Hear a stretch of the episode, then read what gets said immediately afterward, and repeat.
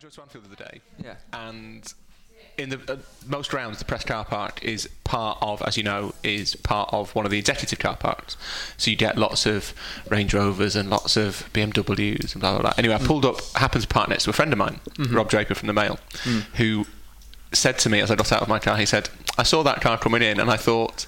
There is no way that is a, that car belongs to anybody other than quite a poorly paid journalist.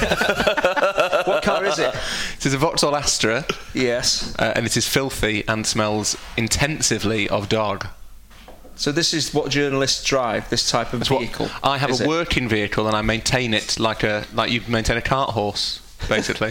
Don't brush it. Does Kate have a car? Is there, is there a car Kate you does use for, have a car. for, for weekends for, for nice? Uh, no, we just whenever we do anywhere on the weekend, I have to drive. Just Kate don't like motorways. That's the problem.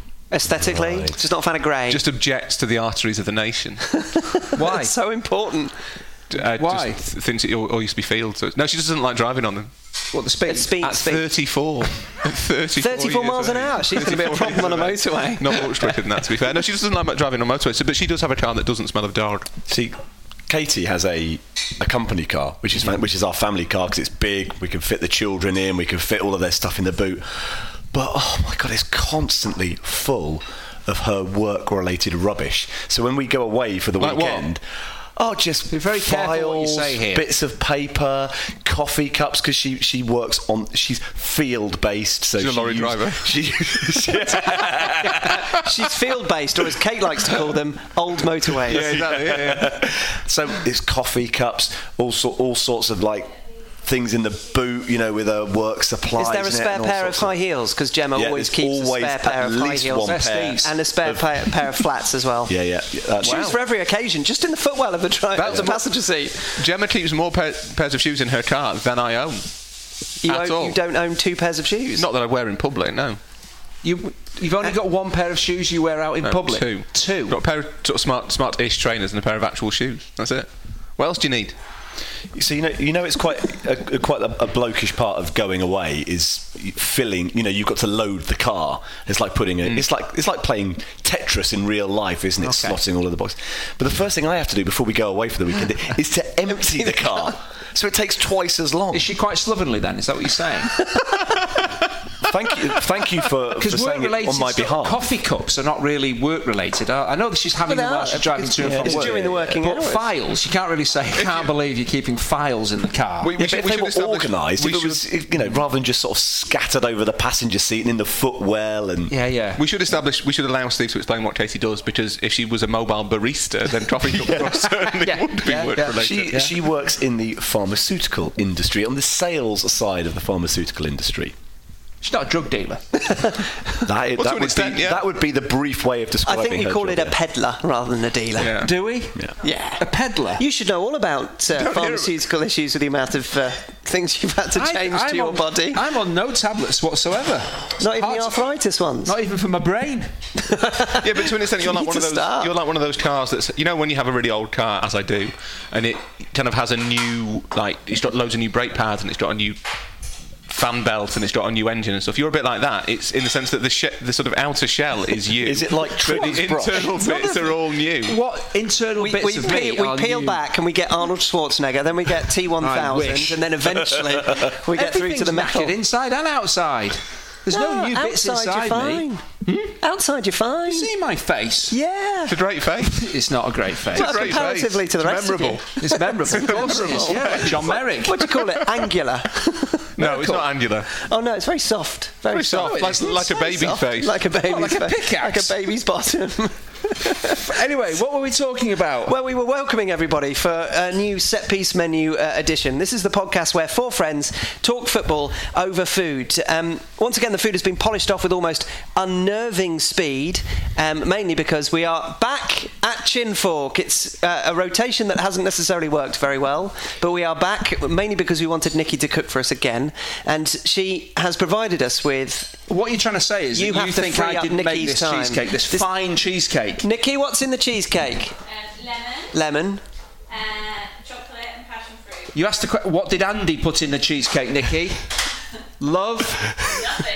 ket. Blood. Ketchup. Sweat. tears, ketchup.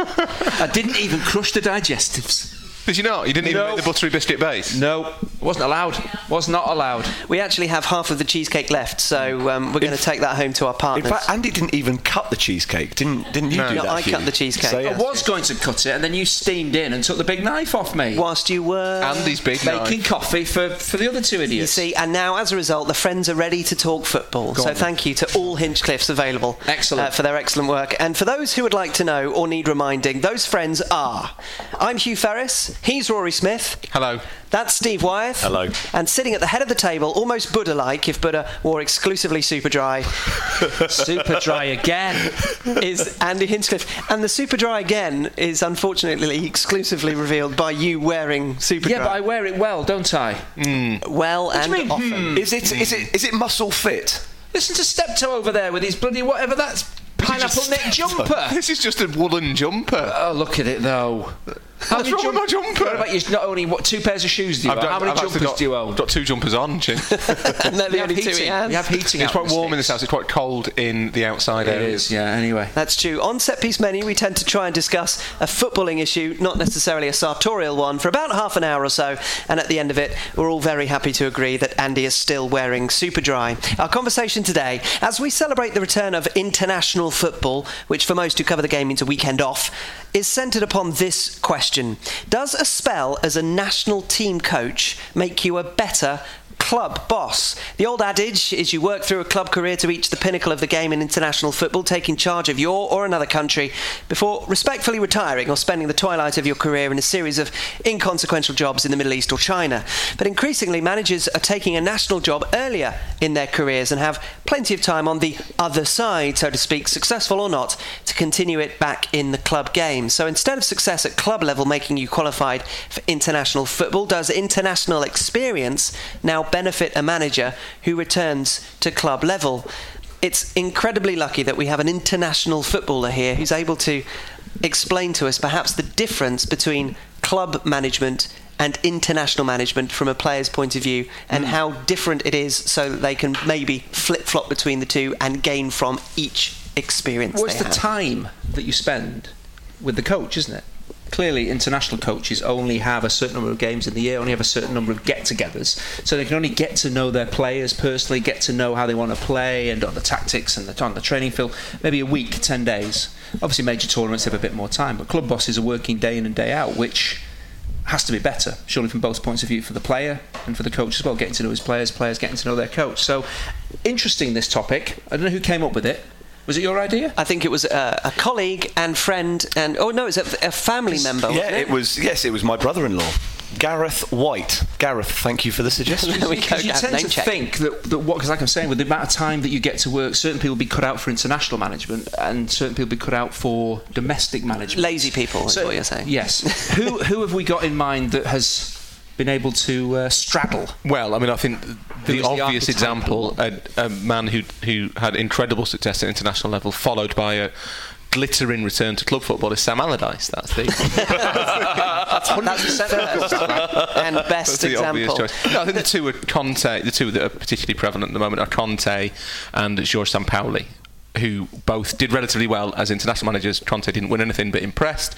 Sampaoli did win things with Chile uh, and are now doing sterling jobs in club management, um, which is the, the kind of converse of, as you said, it, it used to be. I probably still think of international management basically as an old man's game. It's Yeah, the, yeah. It's what you do when you don't want to work every day of the week. But get- it's also the, the, it used to be the pinnacle, but the, it's not the pinnacle anymore. that there was a a point at which, yeah, Sir Alex Ferguson famously said that the best football in the world is not the World Cup; it's the Champions League. So you want to manage in the Champions League, you don't want to manage in the World Cup. Now, if you have a, an element of patriotism flowing through your veins, then clearly you want to win the World Cup for your country. But that that is increasingly less important as well. It would seem. That's Fergie mentioned, by the way. We've just got to get Alan Yeah. Partridge in now, and we've, And we're uh, we've covered Tick, all, tick, uh, yeah, and covered all contractual obligations.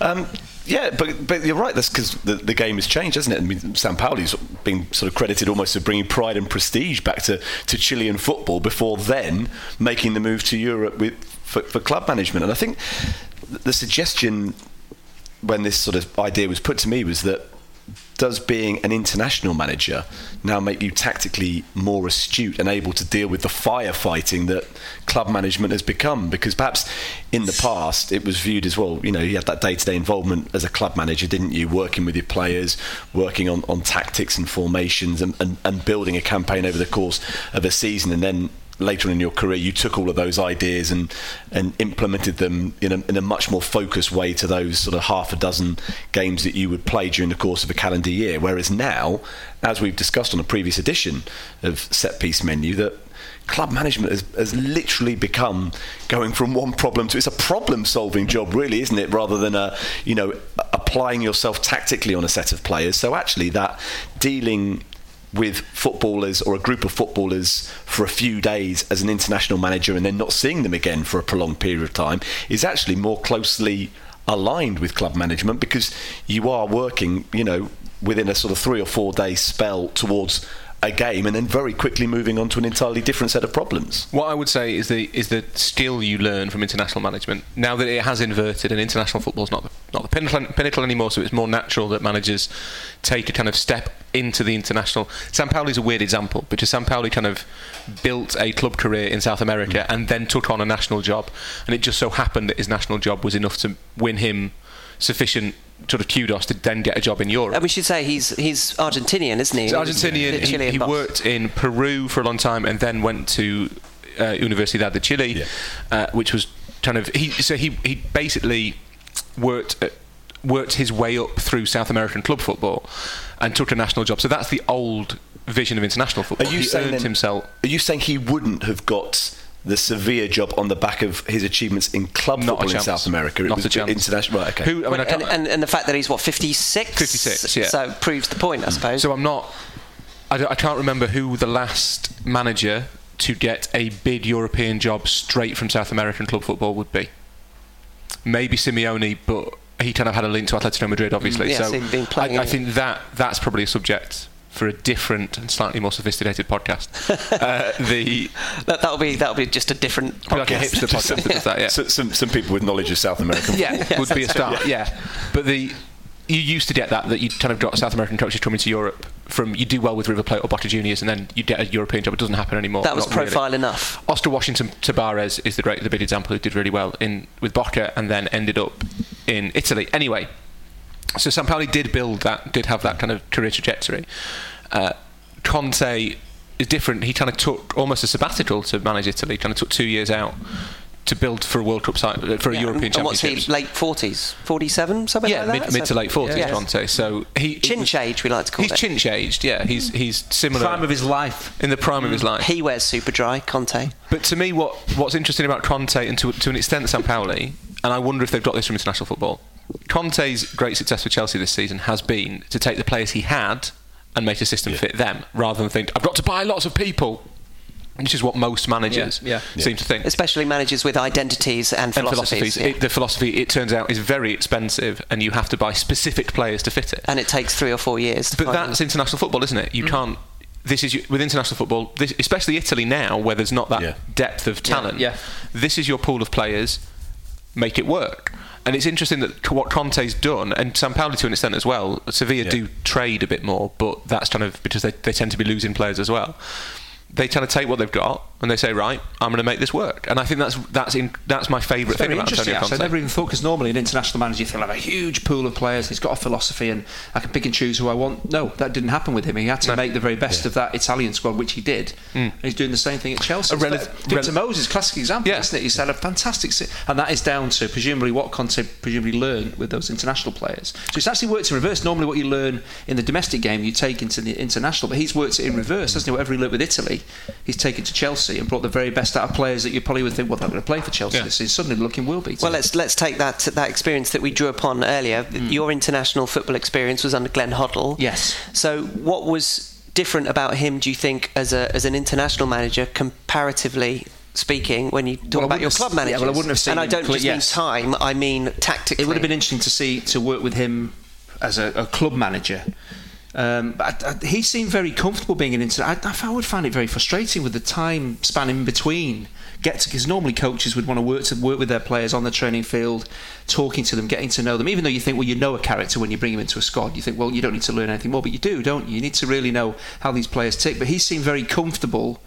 But Jim, was he a better international manager than club manager? Because he had a number d- I of mean- jobs, didn't he? Su- He was a good club success manager, Glenn wise, Yeah. Um, So he as could- a, as he a club do manager, he, he was manager of Chelsea at a time that Chelsea weren't the Chelsea that they are now, yeah. and he reached cup final, so he, he did succeed and he did well, and he played the kind of football that was considered progressive at the time. Yeah. Um, as an international manager, you might be right. It may well be that, that at that stage in football's canon, Hmm. that uh, international football was the the tactical zenith. That was the place where the tactical battles were played did- out he a little bit yeah. more than in And English did- football. From an English point of view. From an English point of view, well, from his, anybody else's his ex- view. entire experience, Yeah. obviously. Hod- Glenn Hoddle was a good manager. But he's a good manager and a good example of this because he got the England job early in his career. So he, we were able to see what he was able to do either side. But it's not a perfect parallel because, as you say, from an English point of view at that time, because English football was still relatively unsophisticated, chinch apart. yes, uh, very much against the, grain. He would have kept the England job for much longer had he not had the unfortunateness not happened. The unfortunate incident. the ugliness not not the book, happened. the book writing. yes, if he'd stuck to football rather than um, going into publishing. penmanship. Yeah. Did Yeah. you get the impression that he was tactically progressive, We- we worked- advanced, yes. astute, Yeah, any of those he, things? He did, he did things and worked very hard on and off the training field with video analysis, and uh, you forget about it because you, you just do all this stuff and you play the games and you go and you didn't really think about. I think players now are challenged to think a lot more about the game. Back then. Glenn was starting to do stuff that maybe all international managers, domestic managers do anyway now. He was. He was absolutely very thorough on the opposition, obviously on how we were going to play. The plans were all set in place. And it was that video analysis. I remember, yeah, sitting down, watching games back and, and watching the opposition play, stuff that I hadn't ever done before. So clearly he enjoyed it, was capable of doing it. But just what has has international football itself changed? Has it become more like domestic? Because I, I, I really didn't enjoy playing international football, partly because I wasn't good enough, but also it's quite Did you, did you boring. wait for us to chime up there? Nobody did. Hang on, you played like Cameroon and Saudi Arabia. You must have been good enough. Was it when when Moldova's right winger was running at you? Did that, was that the point where you thought He didn't this run at me. He ran my level"? away from me in fear. It was it was all about possession. Keep the ball at all costs. Keep the ball at all costs. I found it incredibly tedious. I did. I, I didn't enjoy playing international football. Well, that's not changed. What? It's still International tedious. football- Is it Still- still? still is it. Still still? tedious. Yeah, because I was thinking, uh, is there some connection? Is it easier for, for managers? Have you now not been to- watching it since the 1990s? I can't watch it until the last eight of major competitions. I don't watch it because it's incredibly tedious. Because that, that- it's tedious because of a fear of failure. Because th- there's high stakes, particularly at competitions where they. Mm. I might want watch to more now. You've explained it to me. But anyway, I'm glad I can be of service, Andrew. Is there anything else you like in your life that I can fix? can't wait for the 4018 World Cup. Every single second. The other thing is the other reason that international this is going a little bit off topic, but the other reason that international football is all about possession in that sense, and thus looks a little bit tedious. It's just the players are unfamiliar with each other, so you don't know you don't have that Your same default is just to pass simply. you don't have that same pattern of play stuff that you did at a club where you know that you in, instinctively know the runs your teammates are going to make. You you have to choose the safe option more, more often than not. Isn't that what training's meant to be about? yeah, but uh, two, what two or three sessions every Yes, Yeah, you said every- that the time six spent wasn't Yeah, you enough. do- yeah, you but limit. so the question is, does a spell as a national team coach make you a better club boss? Having to succeed in those circumstances, which are very much against you, Mm-hmm. Surely that does help you if you then return to the club game because you're able to apply perhaps more efficiency. Yes, absolutely. You'll, You've got- know yeah, exactly yeah, what yeah, works yeah. because you don't You have can't time afford to, make waste. mistakes. Exactly. Yeah. So maybe your man management skills improve as well, presumably. Is it not? Does it not come down to the man or or the woman involved in, in making that transition from one to the other though? Because obviously Antonio Conte went from being the Juventus boss where he had you know a wonderful pool of players which he mm-hmm. turned into the dominant force of Italian football and Max Allegri has, has picked that picked that up and continued to have huge success in Italy with Juventus. Conte went to an Italy team that weren't fancied much, were they, for No. the um, for the European Championships in 2016? and indeed didn't win it. They didn't win it, but they did produce arguably the, the performance, the tactical Yeah. performance of the competition to beat Spain in the in the last 16, and were really unlucky to be beaten by Germany in the most shambolic penalty shootout ever Yes. witnessed. Yeah, I was there. It was awful. There There's about six penalties missed, wasn't Yeah. there? About three three apiece missed. Yeah, it was a really, it was really bad. They should both have been eliminated. kicked out on Yeah. the basis of not being able to do the bare minimum of what a footballer should be capable of, kicking the ball. out. If you don't get five, Sorry, if you don't get five penalties on target, even if they're saved, then you should be Well, eliminated from the was that competition. Simone Zaza's career is enti- has been entirely ruined by that penalty Flying shootout. at Valencia, Simone Zaza. Let's let's not forget that. The um, no, but the Why has he become a pilot? oh chin. Lov- lovely airport, Valencia. But, oh. um, so, ah. so, sorry, the point I was getting to was that so Antonio Conte has taken that experience mm. of of working with a set of players that weren't expected to make much of an impact, and he's taken that to Chelsea and, and used what, what we've talked about it before. With you know, coaches who complicate matters and coaches who work with what they've got and get the best out of those players, and that's what he's done. Whereas I suppose the the the example of the other way that that can materialise is Louis van Gaal, who had a brilliant 2014 World Cup with Holland, uh, took them to the semi-finals, and arrived at Manchester United with you know huge amounts of credit in the bank, and it didn't work out. He wasn't able to, to make that transition back again. That's a really inter- interesting example, Van Gaal, because he had been kind of written off. That he got Yeah. the Dutch job as international football is an old man's game. That was the thinking. It was kind of it looked like A last hurrah. a last hurrah, and he was kind of the second. he'd, He done, was, he'd done the job before. He had done the job- and job before returned very to club badly. management. So, And- so actually, yes, his first spell as an international manager was, was just as bad as many think the United job was. Yeah, exactly. And the, it, that maybe came at the wrong time for him and for his type of not his type of football, but the way he believes football works. Like I, I don't think Van Gaal was ever particularly cut out for international management. But what he showed in the World Cup, as well as being an astonishingly lucky manager, because they were. I saw the Dutch quite a lot. I saw them against Costa Rica in the. Was that the quarter final? Costa Rica. It was. And they didn't score against Costa Rica. And Costa Rica, like, uh, no disrespect to Costa Rica, but for that was after it had been announced that he, he was the United manager, and there was all this sort of triumphalism of what a manager United have got. You know, he's got to the semi. This Holland team with, with all team, these major international stars have got to the semi-finals of the World Cup. his by- stock couldn't have been higher at the end of that tournament. yeah, but it, but bizarre. It was this really annoyed me for quite a long time. I'm dredging up memories from Sorry, 2014. sorry, I didn't mean to So do they don't. to The Dutch don't score against Costa Rica, which is not a great triumph.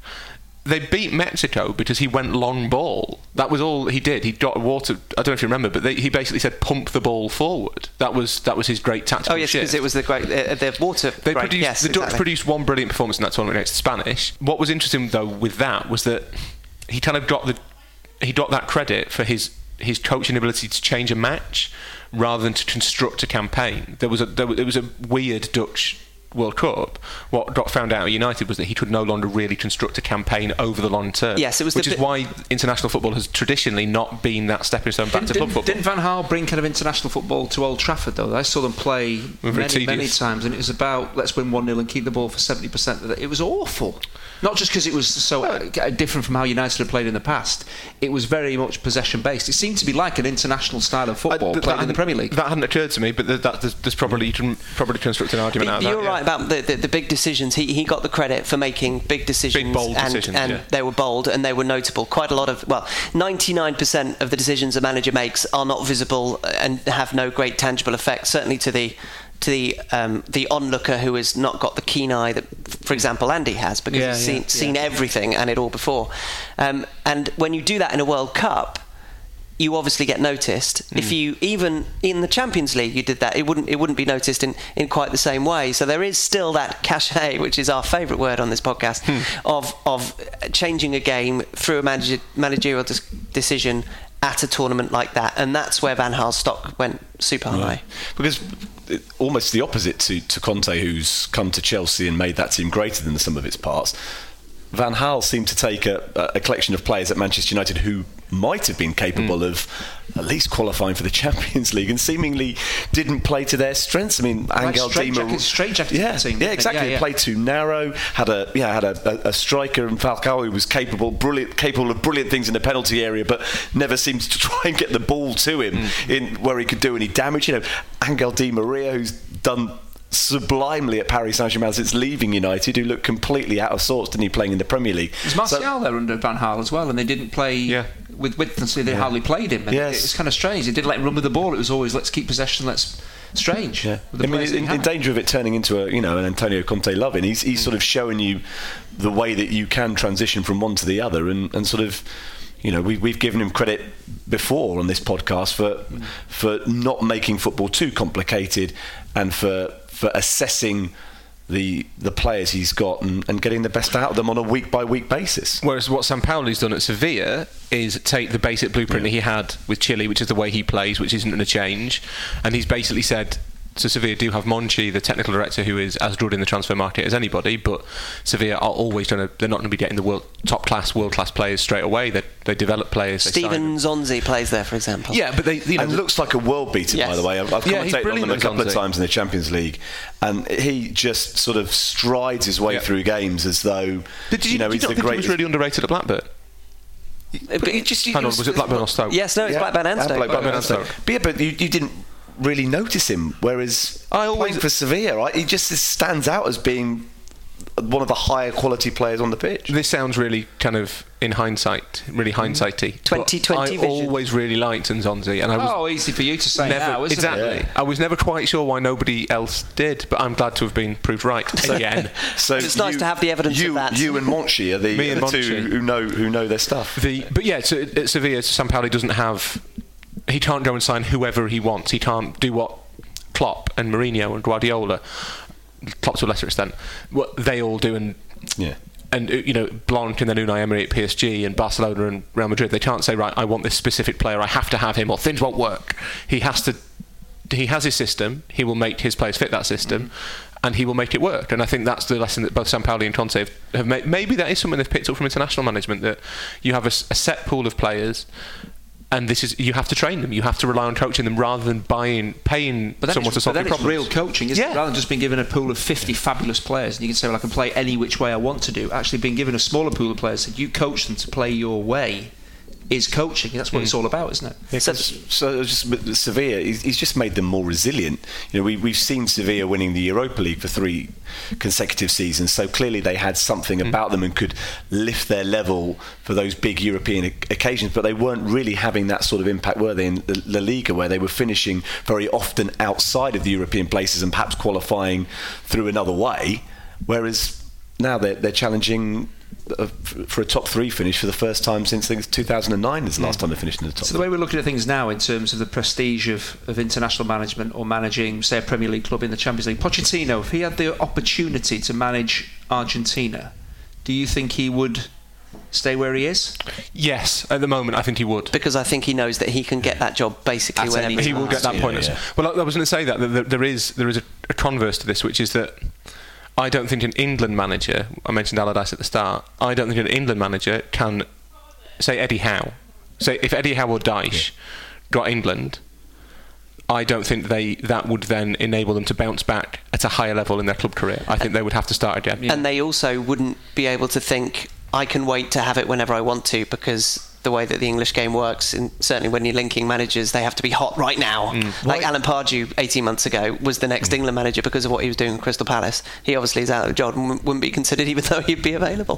Why is that, do you think, though? Because if Gareth Southgate leads England to the semi finals of the World Cup in 2018, then surely he will be in line for a, a big Premier League job on the Would you- basis would- of that. you because so? Yeah, because Yeah, but how, the thing saying- is, how likely is that to happen? Yeah, I- Rory's point stands because Yeah. it's very unlikely that you, clearly, if that anomalous event happens, then, Exactly. then he'd have a chance to get a bigger, I'm bigger asking job. why why would that not be the case? Because you know, Gareth Southgate taking England to the semi-finals of a World Cup would be an even greater achievement than Antonio Conte making Italy look competitive at a European Championship. He'd But- get a new six-year contract for six million pounds a year. That's what would happen to Gareth It Southgate if he depends did what that. Premier League owners feel about success with the with England. Mm. Is do you have the Premier League and international teams are above the Premier League? Do you have to be a better manager to manage internationally? But that's an interesting one with Gareth Southgate. If he does really well, do you think that half the Premier League would be falling over themselves? To offer him a job from what they've seen that him do. Normally, if you do brilliantly with England or an international setup, you would not walk into a job, but there, there would be a number of clubs that would be very interested in you. Do you Not- feel that would generally happen with Gareth Southgate? Not top six.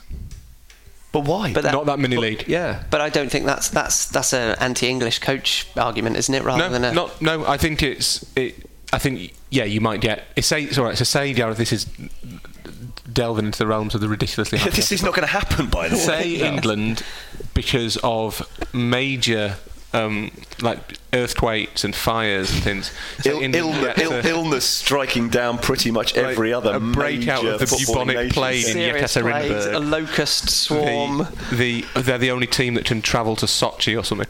Um, and Nizhny Novgorod. They turned Nizhny Novgorod into a fortress. Uh, You're underestimating Mr. Southgate. the, no, I love Gareth Southgate. I think, he's, I think he's a really good manager. He's a lovely fella, Hmm. and he lives by Fewston Reservoir, which is beautiful, beautiful spot in, in North Yorkshire, uh, which I used to run round. I was going to say, what, what you said North, you, you told us North Yorkshire was all farms and more or less just discounted it. Well, I mean, it's not proper Yorkshire. Proper Yorkshire is basically a sort of 30 mile stretch around Didn't, Leeds. didn't, didn't stop him making it sound like Gareth Southgate's his mate. Yes. He's not my mate, but he does live in a place I have That been. you've I have of. been near his house. Brilliant on that basis. We're all mates Oh, with you've not been everybody caught who's parking famous. outside the house again. have? Seriously. Trawling I past told you really about slow. that. Are, the- are the, are the lights What's on? the number for the gates? is that why? You, is that why your car's in such a state? Because you have to release the hounds. Drive, keep driving up to Fewston just to shout, Gareth! past? So Gareth Southgate I don't know wins the point to make. w- w- Yeah, wins let- He doesn't win the World Cup. Winning the World Cup is a bit different, but even then it might apply. I just think the top, what the top six looked for is a proven track record in the Champions League, proven track record of success in delivering trophies or at least competing for trophies, and that's why they all go for foreign managers because those foreign managers have They that get- experience. It, it's it is a better preparation for managing Manchester United, Chelsea, or Arsenal to have competed for or won the Bundesliga or La Liga or Serie A than it is to have taken West Brom to seventh. It just isn't the same. It's not. You're not looking at the same thing. And the international And the thing sa- doesn't same count well. on the international. Louis van Gaal didn't get the United job because of what he did with Holland. He got the United job because of his Barcelona and Bayern Munich and he, pedigree he and had- Ajax as well. He was a man who it was felt could institute a philosophy, whereas the, re- the reason that Van Gaal is relevant is just he went into United with loads of credit because of what Holland did at the World Cup, which he then wasted completely. But he got the job on the basis of his club career, and I think that's why a top six club wouldn't, even if if England got to the semi-finals of the World Cup, a top six club would still look at Southgate and think, you've never been in the Champions League, you've very little recent Premier League experience, you're, you don't have the CV that we need, basically. So there's the experience to consider if you're going from international management back into club management. Uh, there's the tactical acumen to consider as well, which is sometimes of a benefit. And the other thing to perhaps throw in as well is the man management. You mentioned it very briefly earlier on, Andy. To have the ability to not only corral the troops with short amount of time spent with them, so you have to build up a relationship and a strong bond in a very short space of time, gain their respect with less time on the training pitch. You've also got to find a way of trying to encourage a feeling of togetherness and playing for the flag, which of course has been a criticism that, that has been levelled at England's footballers Yes. of, late, uh, of late, or maybe longer than that, that they don't have an ability to understand the common man and to feel the same passion. Yeah. And of course, at the other extent of the scale, you've got a team like Brazil in the semi-final of the 2014 World Cup who cared too much and completely capitulated in that first 30 minutes against Germany and were 5 0 down or whatever it is. So, how important is that skill to be able to communicate a sense of pride which is greater than oneself that, that international football has as something unique? Well, I'm sure that the coaches will want to try and instill this, but it's interesting me talking about maybe the power of the Champions League as opposed to uh, international football. I got the feeling that a lot of the players that were there were more concerned about playing for their clubs in the Champions League than playing for England necessarily because they were, were they because they probably knew they, well, they were never going to win anything with England, were they? So, if there was an opportunity for them to win something with Chelsea or with Liverpool in the Champions League, they were more concerned about keeping themselves fit to go back to their clubs because that's where not necessarily where the money was, but where the chance of success was as well. So maybe that patriotism. I'm not sure whether it was. You know, certain players felt really strongly about That, playing that might I certainly didn't. That's That an didn't English problem, though, isn't it? It Isn't is. that an English problem? I don't know. Is it I don't know up to a like manager other- to fix it? well, how many managers have tried to do that with England? When I was there, the, the cliques, the people that spoke to each other, it was so strange. Three or four people here, five or six over there, and I, I'd heard this, and people had told me. So I, when I first went into the squad, I thought, no, this can't be the case. Surely everyone pulls together.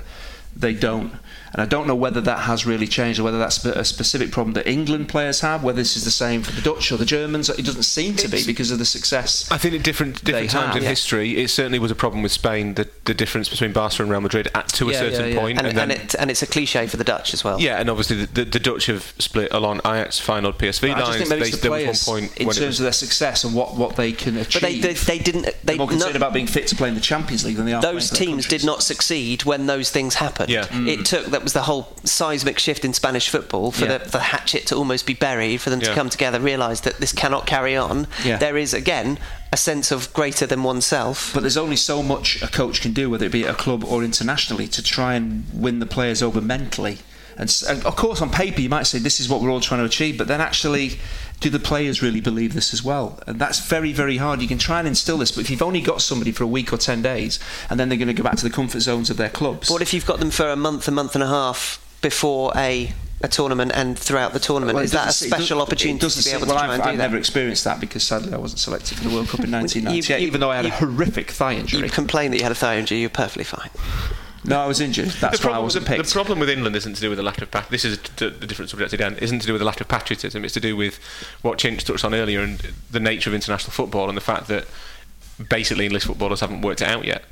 It either not even not just English footballers, English football culture hasn't worked it out. So you go to Wembley and you see John Stones and Chris Smalling pass it to each other, and the entire crowd go like that because they, they don't understand that maybe they're doing it for you. you- There's such a thing as resting on the ball. We have this. We just don't have a mentality that suits international football, and until that changes. And we produce players who, who are comfortable in that style that you do need to adapt to an extent. You can play it with an English inflection, but you have to kind of play the, the style of the game that is required in that situation. They won't do very well. So, Steve's what happens if Gareth Southgate gets to the semi-finals of the 2018 World Cup thing remains entirely hypothetical. It's fan fiction, really. It is ba- essentially fan fiction. So- at the end of which is with Gareth Southgate, and who will be captain in 2018? Who's the England captain? Well, it won't be. It won't be Wayne Rooney, will it? Jordan Henderson. Jordan Henderson. You have to assume if he gets in the team. But anyway, this is this is a diversion because we're, we're probably talking about England's being a special case to whom this question does not apply. So if there is a manager who has learnt a skill, a man management skill, whilst with Germany or Spain or whoever they well, may well be. Is that a skill that is easily applicable then, having learnt that in those special circumstances in club football, or because there's no sense of playing for the flag, playing Yeah, for yeah. the pride of your country, that it is inapplicable to club football? Because the, the be. idea was is that again contractual mention of Sir Alex Ferguson, he would make everybody at Manchester United understand the history of the club and that they were playing for Manchester United, which Yeah. is um, it's the same sales pitch, isn't it, for an international it manager? becomes like a siege mentality, doesn't it? When we're all in this together, you, you think it should be transferable from from the international uh, football to domestic football, and you get to work with the players day in and day out. So hopefully, not you brainwash them, but you can actually work with them and keep telling them and keep that. That's the way to. That's why I always thought it'd be very difficult to be able to trans certainly from the domestic game to the international game when you don't have the time to work with players. I thought that would be the major problem. But we, we talk about these guys, Sampaoli and um, and Conte, doing really well coming out of international football, going into domestic. But has that always been the case, decade upon decade? Have managers come out of international football, whatever the success they've had, and been successful in the domestic game? No, is, that- is it something that kind of follows? We- we- that, that's, is that partly the reason we're talking about this? Hmm. It, could it become the new normal? There's a few types of international manager. So you've got Southgate and the fella in, in Spain whose name I've now forgotten, who they got from Porto. Lopetegui. Lopetegui, who were very much institutional yes, products of products the of the system. Who've been brought up to be the coaches for that team almost Because they've been in the youth They've been management. brought through the 21s and the 19s and all that, and they're very much kind of Company institutional- men. Company men is what I'm looking for. The best example of the company man, obviously, is Jürgen Löw, the Germany manager, who's who's got this in, insane CV but has never gone to club football. Now that could well be that he doesn't fancy it. It might well be that he thinks that managing Germany, the world champions, is the highest honour that any German manager could have, and that would be completely Say fair his enough. name again. Jürgen Löw. Jürgen oh, Löw. It's wonderful. Uh, you've got, but then you've got people like Ventura, who's replaced Conte at Italy, who's kind of an old journeyman. Fernando Santos, who won um, who won Euro 2016 with Portugal, who's kind of an old journeyman. Of the current kind of managers of top nations, Argentina and Brazil are both weird cases, but you've maybe got Martinez at Belgium, who's obviously not Belgian. His plan, I would imagine, I don't want to speak for Roberto, but his plan, I imagine, is to have success with Belgium, then go back into the Premier League. And Didier Deschamps, who obviously took France before a home tournament, so that's a big thing.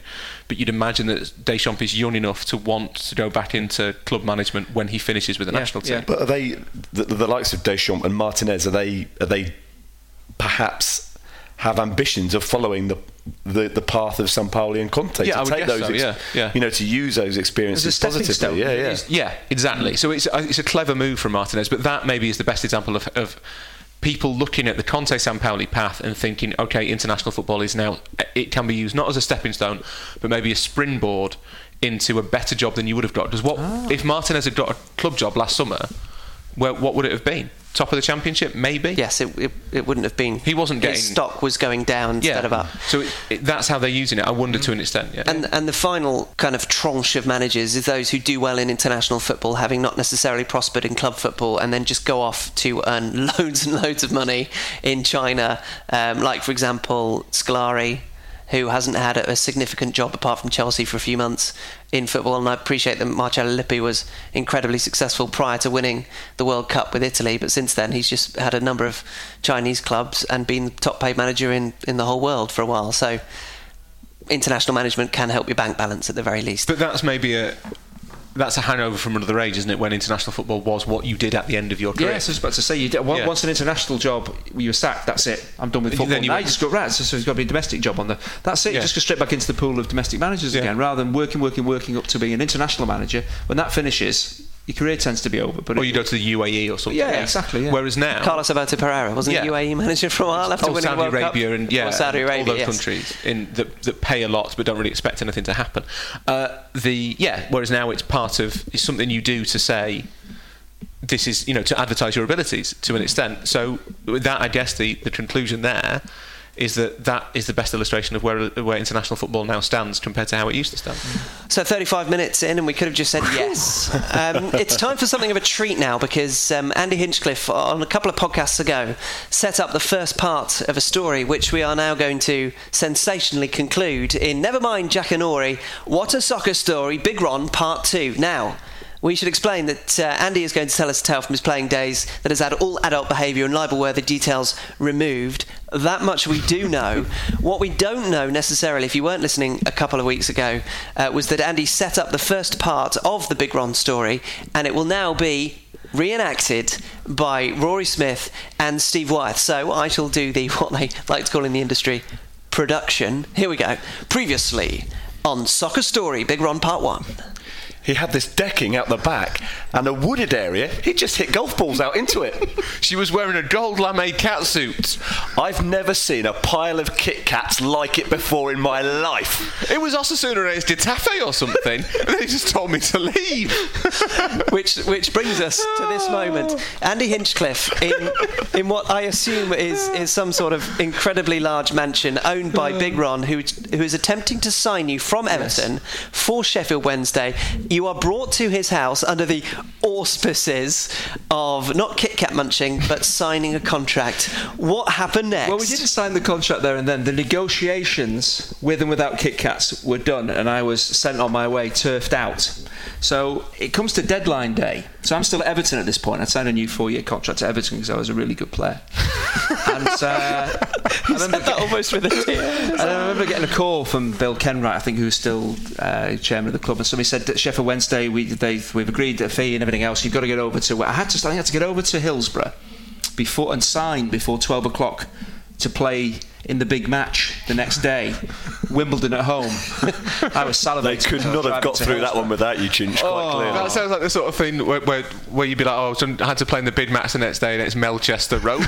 no, no. So anyway, I go Big hurtling- Ron, not Big Roy. hurtling in my uh, my Fiat Punto, hurtling over to Hillsborough. Really, Fiat Punto? No. So I get over to. I can't, was I chauffeur driven? No, I wasn't. Did Anyway, Big Ron have a driver? Did you take the chopper? he had a driver. He had a didn't driver drive for me. on the balcony, talking those Callaway fours for 400 yards. So I get to Hillsborough. Um, and we go up into uh, it's Graham Mackrell was the chief executive at the time. So we go into his office at, at Hillsborough, and Big Ron comes sweep sweeping in with his linen suit on. The slight smell of Kit Kat. yeah. He left one in his and he, pocket he it to he produces this contract for Graham Mackrell. So I'm, I'm in the room obviously as well. So he says, "Here, Graham, here's Andy's contract." Graham Mackrell said, what, "What's this?" He hadn't even seen the contract at all. Had, didn't know anything about what was going to happen. Did he know that you were going to sign? Was he Well, I was stood you? in the room, so it might have been a bit of a giveaway. But when you got to reception, we, did you say it's Andy Hinson for me to see see the chief exec, and, and they, they just sort of went, I don't know how on the big, list. big Ron, Big Ron took Who? me in. So this contract appears that uh, that Graham Mackrell has never seen the chief chief executive a four and a half year contract How old were fairly you at this point? lucrative. I was 29. How many of your knees functioned properly? half of one. so, I, so he's a bit bewildered by all this, and Ron's saying, "Just get him to sign it, Graham. It'll be fine. It'll be fine. It'll be fine." So I start to read this, and all the dates are wrong. Luckily, the money was right. so this big pot of Tipex had to be produced by one of the uh, one of the staff, and they had to Tipex. And this was, you know, he's signing a four and a half year deal. It was a, quite a bit of money at the time. Clearly, I was a good player, so worth it. but Wimbledon the next day, they couldn't take any chances. You know, we drew one-one, but they needed me. We'd lost otherwise. But they, how can just? I wonder if this ever happened to another player where a chief executive has been presented with a contract for an international footballer. Remember. Five caps at that time. Oh, really? Gained two under Big Ron, but and they were tipexing it out, and, I, and this was like quarter to twelve. I said, "The clock's ticking. We need to get this." And I was cool as a cucumber. Well, if it's not right, it's not right, is it? We can't get it done. And it, luckily, it did get done. But poor old Graham Mackrell. Big Ron's, a, you know, he was sat down, Graham Mackrell. Big Ron's like looming over him, saying, "Get him to sign this contract." But luckily, if I'd have signed it, I could have been playing there for about 24 years because all the dates were wrong. And then we went over to do some training at the training ground. And Big Ron liked a bit of a five-a-side session. So this is the first session I did. They'd paid three million quid for me. I'd signed this four and a half year contract. So we, we go over to the training ground, which is a drive away. I'd forgotten my boots. I left them in the car. So we went all the way over to the training ground. I played a, a five-a-side match in my trainers. Everyone had finished training. This was like three o'clock in the afternoon. There was Big Ron, me, Peter Shreeves, the kit man, the secondary kit man, s- a couple of guys from the kitchens, and we serious and the two physios, and we had a five-a-side match the day before we played Wimbledon the next day. Who day. won the five-a-side? we did, obviously. Me and Big Ron. Were you a little bit concerned when you played Wimbledon that there are 11 players on the opposi- opposition when you've done all your work against five? And uh, half of them weren't kit men. so I played against a right winger who I I don't know what he did. He made laces for a living. I don't know what he did. And then I played against someone who could actually play right wing. the He made laces Completely. for a living. Wimbledon didn't play with wingers. They you must have had the Neal Ardley. quietest Neal afternoon. Ardley. of No, life. he's a right back, wasn't he? No, Ardley was a right winger. right winger. I yeah. think John Hartson. Did John, no, John Hartson told me off once when they beat us five 0 Is that another sort of story? Do, do, do, do.